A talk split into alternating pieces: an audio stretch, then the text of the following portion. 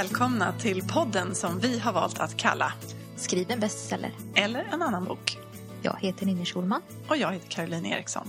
Mitt i december. Ja, här sitter vi och äter pepparkakor. Ja, Ja, vad tycker du fina om dem? pepparkakor. Ja, det är jättegott. Ja, det är mina barn som har både bakat och dekorerat så att eh, det kanske inte Det var de jättegoda. mest estetiskt... Eh, Nej, men det ska inte vara estetiskt. nej, men de är goda. Mm, det är charm. Mm.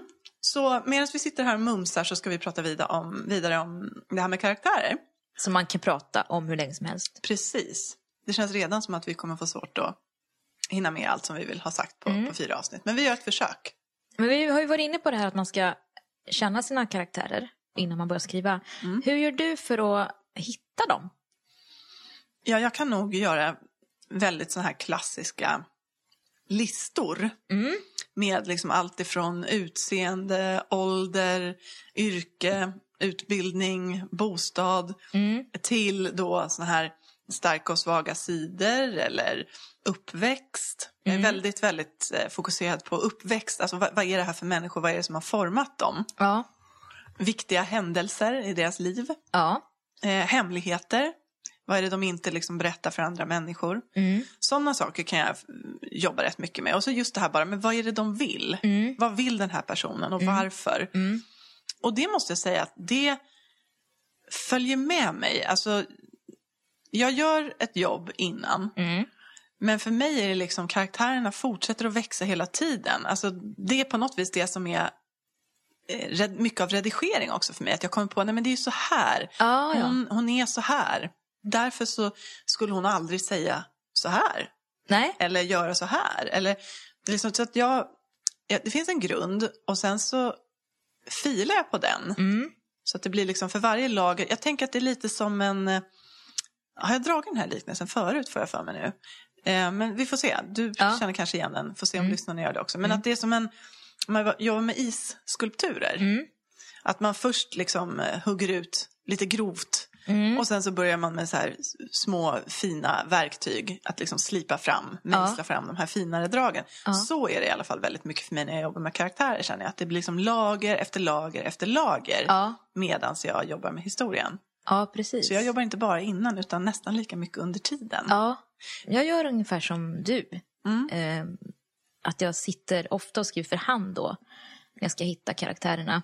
Skriver ner, kanske inte så jättesystematiskt eh, enligt något formulär. Utan mer försöker hitta någonting i dem som gör att de får liv på något sätt. Och sen är det här med namn tycker jag är så svårt. Och viktigt. Och viktigt att hitta rätt namn på personerna och också både för och efternamn. Det ska, man ska associera någonting till den här personen. Och ofta känner man ju folk som heter olika saker så att det, man är ju lite blind också tycker jag för, för namn. Man är inte helt neutral. Men hur gick du tillväga då när du till exempel dina, dina karaktärer från eh, Hagfors-serien. Mm. Liksom Magdalena och Christer och Petra och så. Hur, hur gick det till när de fick sina namn? Magdalena har jag förstått nu i efterhand att hon hette Matilda först. Mhm. I en anteckningsbok. Ja. Där jag hade skrivit ner, det var faktiskt ganska kul. För jag skrev ner precis hennes situation. Eh, Och den har jag behållit rakt av faktiskt från Ja. den här första Skissen. Liksom. skissen. Ja, Ja, häftigt. jag kände igen Ja. precis. Ja. Liksom. Det var hon. Det var hon. Mm. Eh, Men då hette hon Matilda. Mm. Men det måste jag ha tänkt så här att en Matilda i, idag är inte liksom 35-40 som hon var i första Flickan med snöhåret. Utan en Matilda idag är antingen 10 eller 90. Ja, just det. Det passar liksom inte. Och då var jag tvungen att hitta ett annat namn. Och då ville jag ha ett namn där jag inte kände någon. Eh, Jag, jag har inte känt personligen någon Magdalena Mm. på nära håll. Jag har inte haft någon klasskamrat som heter det. Jag har inte haft någon kompis som heter det. Utan den enda som jag associerar Magdalena till det var Magdalena Forsberg. Ja, just det. Men hon är ju hejig. Ja, väldigt hejig. Ja. Ja. Eh, så att då tänkte jag, men det, det kan funka. Det var ändå liksom ett rekorderligt namn på något sätt. Och Hansson fick hon heta eh, som en hyllning till min mormor. Mm. Okej. Ja. Ja. Och jag gillar att hon heter Hansson för det är ganska lätt tycker jag att man när man ska ge huvudkaraktärer namn, att man det ska vara så distinkt efternamn.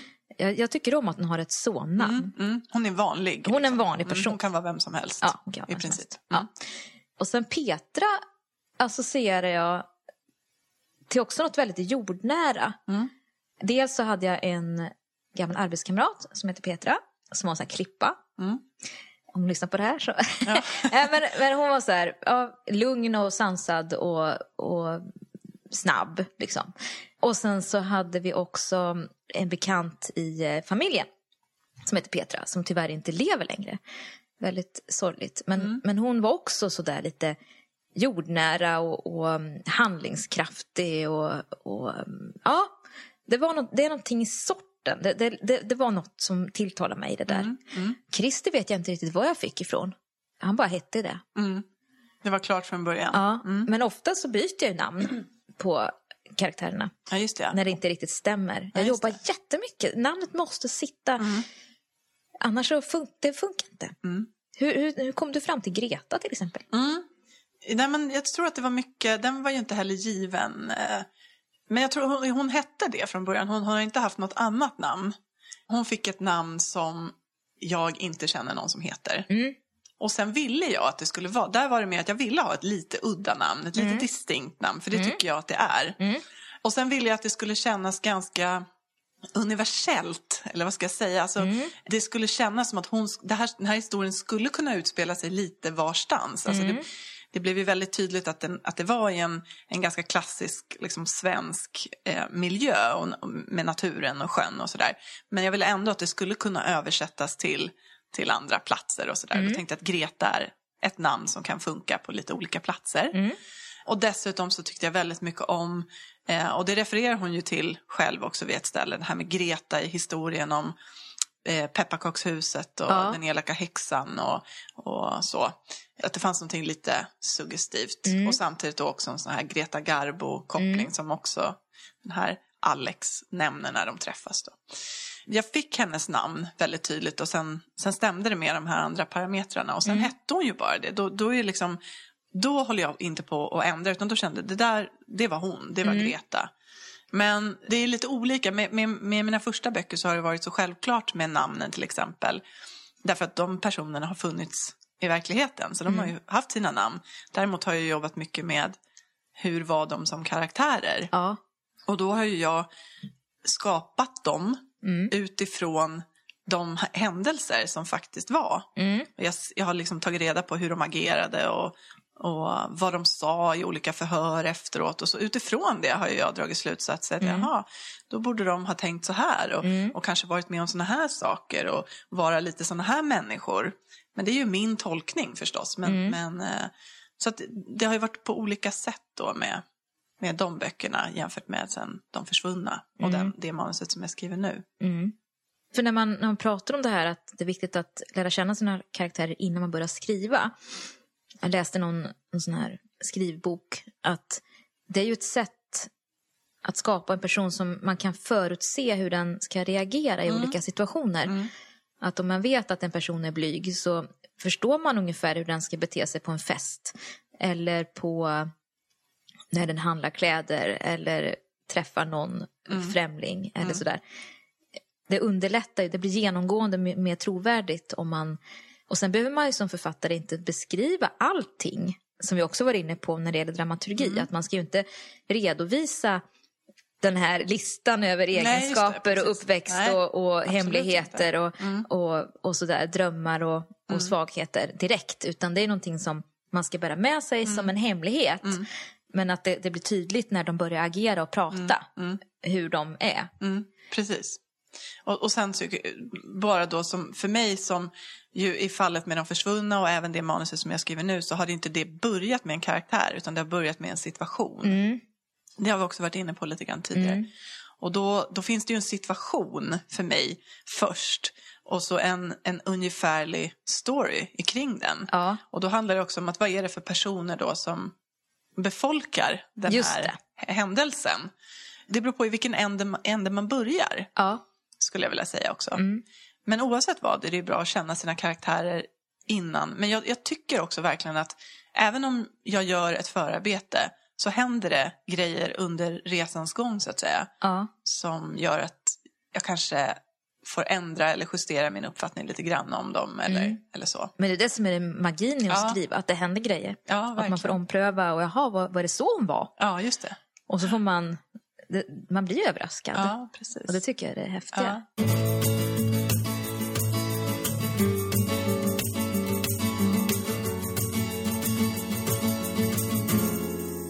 Har dina karaktärer något gemensamt drag?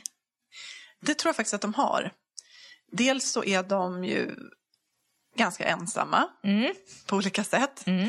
Och ganska utsatta då i sin ensamhet. Eh, Och de kanske inte alltid ser ensamma ut för, inför omgivningen så att säga, men de ändå är det. De har, De har en ett, ett liv med, med människor runt sig men inuti känner de sig ensamma och Ja. är ensamma. Ja. Exakt så. Mm. Men en sak som jag också insåg när, när jag tänkte närmare på den här frågan, för vi började ju att, diskutera den lite grann Mm. eh, tidigare. Det är att alla karaktärer som jag skriver om har på ett eller annat sätt varit med om någonting. Alltså för mig är det så viktigt vad de har varit med om innan vi kommer in i historien. Mm. Så de har, alla har ett förflutet. Mm. Eh, och i det här så, så eh, döljer sig också någonting ganska dramatiskt. Mm. Alltså att de har antingen blivit utsatta för, jag ska säga, ondska om vi får vara lite så här. Mm. Onda handlingar. Ja, men precis, onda handlingar. De har blivit utsatta för, för någonting, kränkningar eller övergrepp eller förnedring eller så, skam. Eller de har utsatt andra människor Mm. för det. Och ofta är det kanske både och. Men att, det, att de har blivit utsatta eller utsatt andra för någonting svårt och, och ganska hemskt. Det förenar nog Mm, alla det är något karaktärer. trauma. Ja, precis. Mm. Och de står inte alltid bara på en sida av det där utan det kan vara båda. Både offer och förövare eller ja, så. Precis. Har du någon sån eh, gemensam nämnare för, för dina karaktärer hittills? Ja, det här är ju väldigt intressant. För Ja. Det, är ju, det säger Det är mycket. lite utlämnande. Ja, jag tänkte precis fråga dig, så vad, vad, skulle, vad har du varit med om? vad skulle psykologen säga om det här? Precis. nej, men, men, men eh, nej, för man plockar ju av sig själv så här. Men jag, jag tror att mina karaktärer har något gemensamt i någon typ av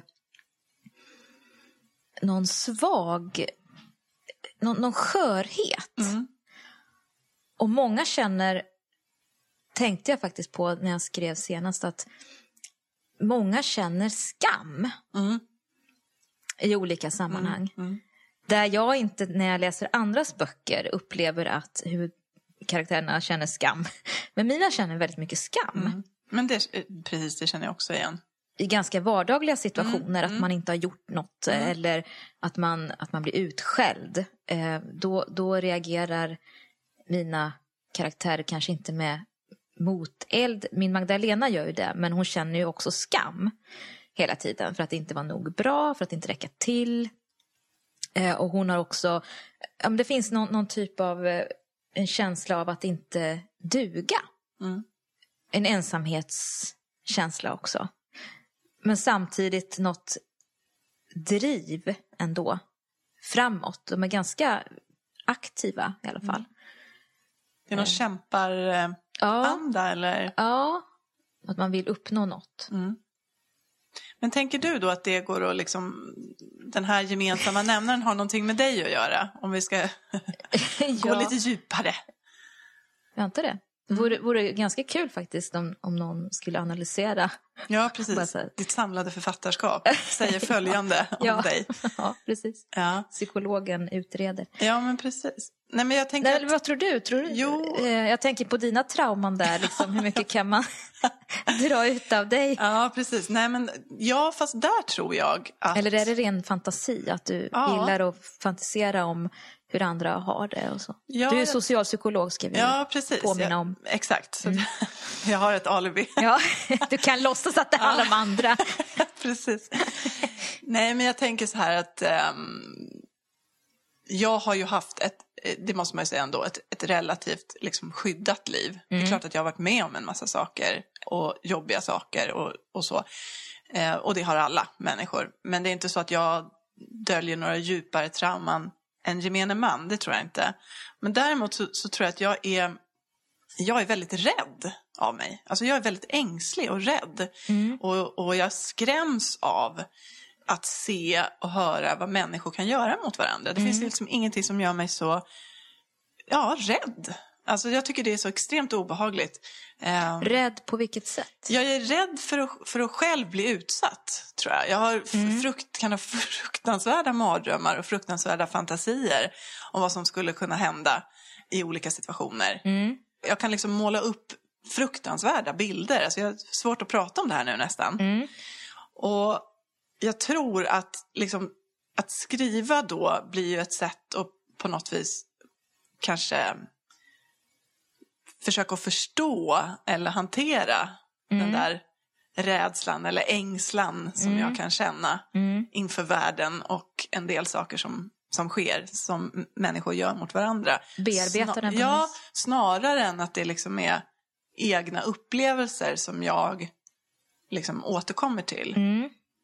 Så det, det tror jag. Däremot den här känslorna som karaktärerna har. Jag känner igen det här som du pratar om med skam också. Att inte duga, att inte räcka till. Mm.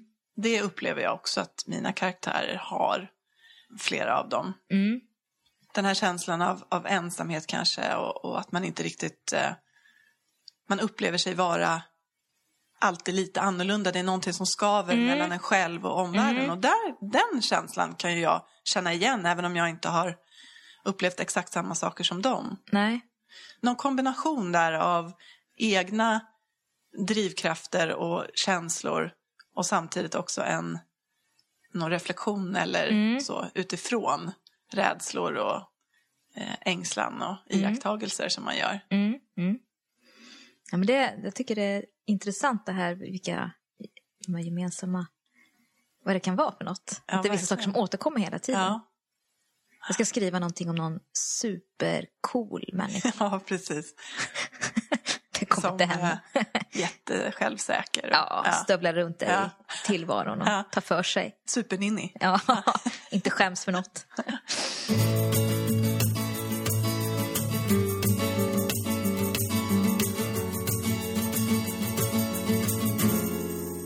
Här med karaktärer, det kan ju också variera lite grann i en berättelse hur stort eller litet persongalleri man har. Det är väldigt spännande det där. Ibland behövs det bara en eller några få och ibland så har man mycket, mycket större persongalleri. Hur har du jobbat och hur har du tänkt? Jag vet att till exempel i din senaste bok, Välkommen hem, så har du ett väldigt stort persongalleri. Så hur, hur har du tänkt kring det och vad tycker du är svårt eller, eller ja, vad är det svåraste med just antalet personer? Så här var det faktiskt att när jag skrev Flickan med snö i håret så var jag, hade jag väldigt många perspektiv. Alltså att, man kan ha många olika karaktärer i en bok men man kan också ha olika många perspektiv. Ja, berättarperspektiv liksom. Ja, att man är inne i huvudet på olika personer. Och då var jag inne i huvudet på ganska många karaktärer där. För jag tycker generellt att det är väldigt kul att beskriva samma eh, scen utifrån olika håll. Jag, jag älskar det här att vad är sant och vad inte vad, vad, finns det en objek, objektiv sanning eller är det bara hur man upplever och minns saker? Det där tycker jag är jättekul. Det jobbar jag fortfarande med, men då hade jag hade jag som sagt fler perspektiv i den första. Eh, och då, eh, min för, ah, typ andra recensionen jag fick var Magnus Utvik i SVT, Godmorgon Sverige, Ja, som gav den en trea. ja, ja, det var ju helt okej. Ja, så här. verkligen. Ja, eh, och han hade hopp om fortsättningen och sådär och, och såg fram emot fler böcker och det var, var jag glad för. Men så tyckte han att det var för många perspektiv. Det var svårt att hålla ordning på de här. Och det här tog jag ändå till mig då, som någon sorts konstruktiv kritik. Så att när jag ska iscensätta eh, mina böcker nu för tiden så tänker jag alltid på Magnus Utvik, att han ska hänga med. Så det får inte vara för många.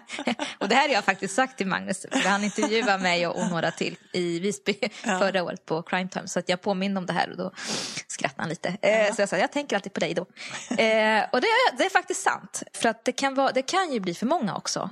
Eh, men jag har ju tre huvudkaraktärer i Hagfors-serien som man följer då hela tiden.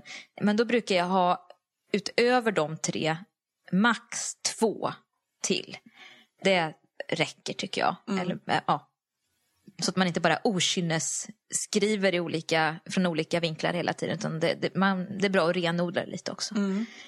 Men sen så, eh, som jag var inne på förut i podden, den här med den här återträffen. Så, så kände jag att alla kan inte komma på den här festen. För att det Nej, blir helt obegripligt eh, att hålla ordning på Då är 30 det svårt för personer. Magnus Utvik. Då, då, då är det inte bara han som inte Nej. hänger med, då är det ingen. Eh, så- då, så att då valde jag att tio personer fick komma på festen då, inklusive Magdalena. Men det var ungefär de som jag kände att Mm. man kunde hantera. Ja, just det. Men det där är väldigt, väldigt svårt. Det är Ja. eh, svåra beslut att ta. Ja. Men det handlar väl lite om eh, också hur, hur många karaktärer som faktiskt behövs Ja, för att berätta den här historien. ja. Att man ska inte bara slänga dit en massa folk Nej. bara för att det är lite roligt att ha dem. Nej, utan de alla- är inte roliga att ha. Nej. Om de inte har något där att göra, då är de bara i vägen. Ja, verkligen. De, de, de liksom ställer sig i vägen för, Mm. för berättelsen på något vis. Utan alla de karaktärer som är med i historien ska ju ha en orsak att vara Ja, ja. Eh, Och sen kan det vara, de kan fylla en större eller mindre fun- funktion. Ju. Mm. Det kan finnas bifigurer som bara har som funktion att liksom eh, spegla Ja. huvudkaraktären, eh, hur den beter sig när den är och handlar eller så. Och, Ja. och då får den här kassörskan kanske sp- spegla det. Precis. Och, och hon eller han har ingen övrig funktion och därför försvinner de sen ur historien. Liksom. Så att, men att alla som dyker upp ska ha någon form av funktion eller Ja. orsak till att finnas där. Ja. I, I mitten av min serie så fick Magdalena barn. Mm. Och det, det hade, kände jag så här, varför, vad tillför det här barnet? jag, jag, jag tyckte... Jag, ty- jag, jag, jag bara, åh gud, nu måste jag skriva om så här puréer som ramlar ner på golvet. Man ska städa, för att hon är, man är väldigt mycket hemma hos henne. Och hon städade och plockade ganska rörigt i hennes hem. Och jag bara, åh gud, det här barnet, vad det ska jag med detta det? till? men, men jag är glad att, att eh, em, hon finns nu. Ja, Ändå. det, det var värt det. Det, det rör till det lite, men, men det, det är viktigt som du säger att, verkligen fundera Ja. vad tillför den här karaktären berättelsen. Måste den vara med eller inte?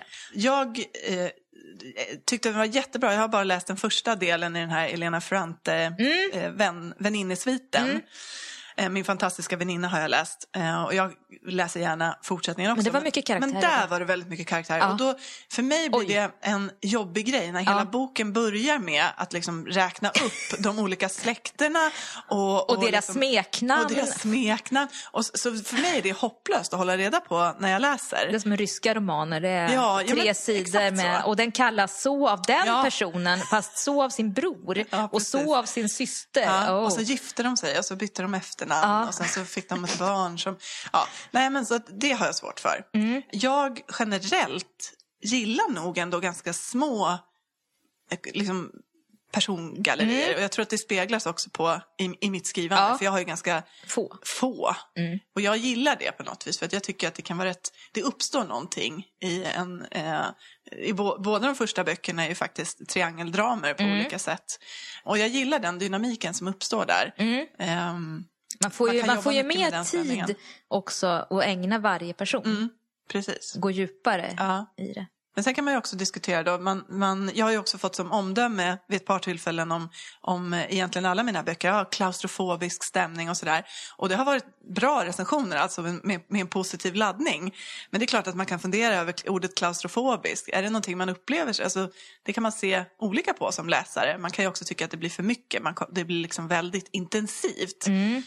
Som med De försvunna till exempel, där är det ju bara stora delar av den här boken utspelar sig egentligen, Greta är ensam och letar efter Alex och Smilla, de finns inte där.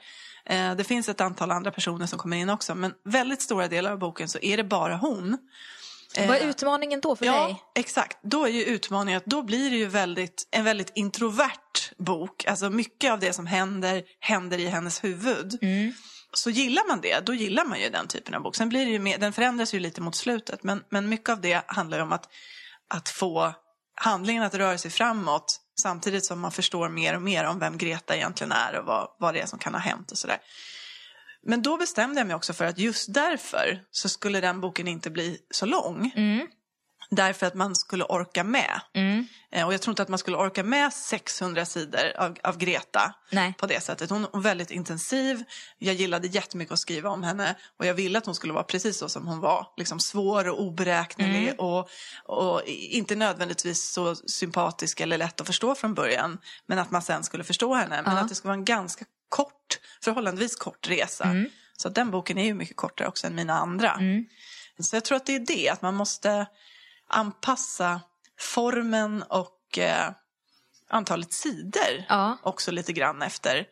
Jag menar sådana här stora episka romaner med, med alla de här släktförteckningarna och så, de är ofta ett antal Ja, hundra ja. sidor. Ja. Och det finns utrymme för det då. Mm. Det finns för och nackdelar med båda, så att säga.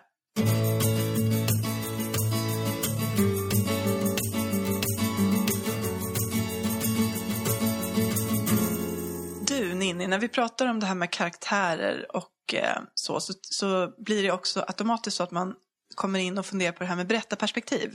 Du nämnde ju det ordet alldeles nyss här. Vi pratade lite om både om flickan med snö i håret och om välkommen hem. Och att det inte är samma sak det här med att ha många karaktärer respektive att ha ett eller flera berättarperspektiv. Ska vi prata lite om det här med berättarperspektiv, vad det är egentligen, Ja. vilka olika sorters berättarperspektiv man kan använda sig av och hur vi har gjort. Ja. Nej, men som, som jag nämnde förut, då, så berättarperspektiv är ju att man är inne i en person. Man kan, man kan höra vad personen tänker inifrån. Ja, man ser världen med den personens ögon. Lite Precis. Ja. precis.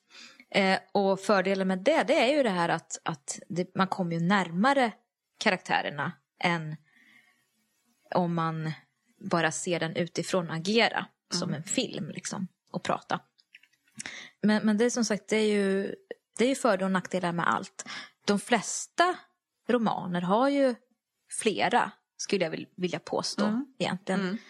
Ehm, Minst två i alla fall. Minst två. Ja. men, men en bok som vi har nämnt när vi har pratat om karaktärer i förra avsnittet, den här boken Du Mm. av Caroline Kepnes, den, va? ja. eh, som handlar om en stalker Mm. som blir förälskad i en kund som kommer till hans bokhandel. Precis. Den är väldigt ovanlig för man är ju i hans huvud hela boken. Mm. Eh, Jag trodde nog att man skulle få hoppa över till, till hennes eller någon annans huvud men man är ju i, Mm. i hans Twisted för, mind. förövarens Ja. huvud. Mm. Och det blir väldigt speciellt att, att man tänker hans knäppa tankar. Ja. Och man får ingen motvikt. Nej. Jag blir jättenyfiken på hur hon upplevde allt det där. Ja. Vad som fanns i hennes huvud. Mm. Jag gillar den boken just för att den väckte den känslan att jag hade velat veta lite mer. Det, det fan- var fantasieggande. Mm, precis. Väldigt ovanligt grepp. Ja, det var väldigt ovanligt grepp. Mm. I dina deckare så har du jobbat med flera berättarperspektiv. Du Mm. brukar ha, du har de här tre huvudkaraktärerna Ja. och sen någon eller ett par extra. Ja, Och så får man följa dem. Eh, utifrån Växelvis. Ja. Är det ett lagom eh, antal tycker du, rent generellt? Om du skri- skulle skriva någonting annat, skulle du göra på ett helt annat sätt då? Skulle du kunna tänka dig att skriva med bara en person eller två personer eller skulle du vilja ha många fler? Eller? jag skulle nog kunna tänka mig lite färre. Mm. Eh, Just för att få möjlighet att gå ner djupare i var och en. Mm. En bok som jag älskar faktiskt, det är den här Grabben i graven bredvid. Mm. Romantisk, Just det. feelgood, Mm. jättekul. Där de verkligen växlar, hon eh, växlar Massetti Mm. och berättar historien ett kapitel i taget och hur de upplever det här på olika, på olika vis. Vad som egentligen händer. Det, är- Jag tycker att det, den, var, den gjorde mig på gott humör. Ja. Men man kan leka så mycket med det där. Hur tänker du? Ja, men jag gillar ju som sagt generellt så här ganska täta historier och då vill man ju ha så få, dels så få personer som möjligt med och också så få berättarperspektiv med.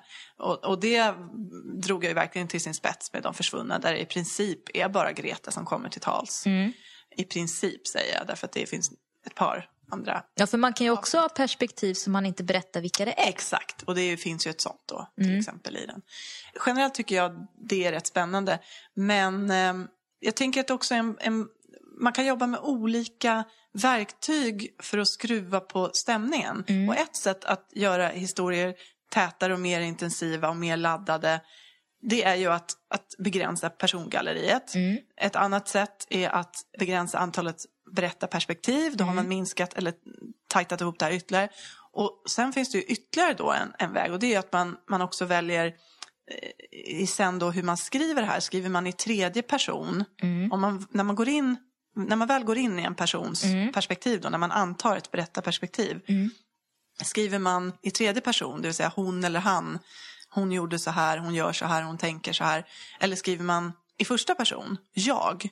Skriver man i jag-form så, så blir det oftast automatiskt att man tar ett snäpp till. Även om man kan eh, inte nödvändigtvis kommer närmare den här personen. För man vet fortfarande vad en person tänker och, och man kan fortfarande ha de här inre monologerna även när man skriver i tredje person. Ju.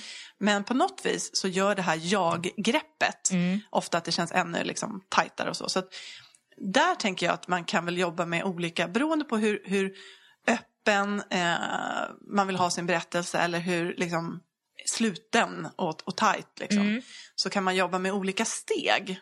Så känner man att ah, jag, vill ha, jag vill ha ganska få personer men jag vill ha flera de ska alla få en röst, eller i alla fall flera av dem. Ja. Och sen ska de skriva i, i jag-form. Då kanske det inte ska vara för många som skriver i jag-form. Då kanske det bara ska vara två. Men har jag flera stycken så kan jag jobba med tredje person. Så det finns liksom olika vägval. Eh, och de, alla de valen får liksom betydelse för tonen eller stämningen eller så i boken. Så det är ganska viktigt. Ja, det är jätteviktigt. Eh, men hur har du gjort det? Du har skrivit i Tredje person. tredje person rakt Mest. igenom. Ja. Sen har jag haft vissa såna här lite anonyma perspektiv i jag-form. Mm. Eh, på olika sätt då. Mm. Och det tycker jag, jag gillar ju det. För att det händer något annat eh, när man skriver i jag-form ju. Mm. Det blir automatiskt närmare och man, man beskriver saker på andra sätt. Mm.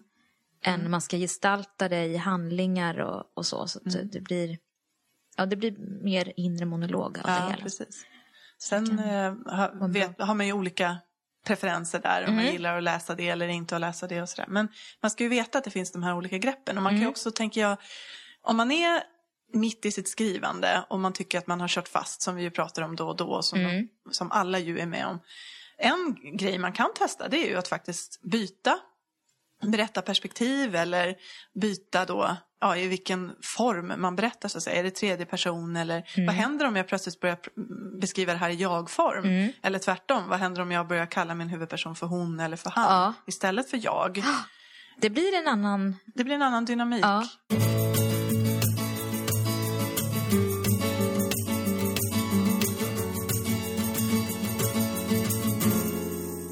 Kommer fortsätta prata karaktärer med våran gäst som kommer nästa vecka. Vi är väldigt peppade inför den intervjun, eller det samtalet. Ja, om. Ja, vi är superladdade. Ja. Ni kommer också bli väldigt laddade när ni får veta mer. Ni kommer inte bli besvikna så mycket Nej. kan jag säga på val av, av gäst. Nej, precis. Nej. Fortsätt skriva till oss. Kom med kommentarer, frågor, synpunkter, önskemål. Facebook, Instagram Ja, det är bara att höra av er till oss, någon av de kanalerna. och Timmy Strandberg på poddbyrån är det som klipper. Och så lånar vi musiken av Josh Woodward. Ha det så bra. Ha det bra, hej då! Hej! A sticky summer's day in Shepherdstown he go in a thermal as a circle around Like a tire on a bike rolling down Columbus Street But Katie got a little look of hope in her eyes and her arms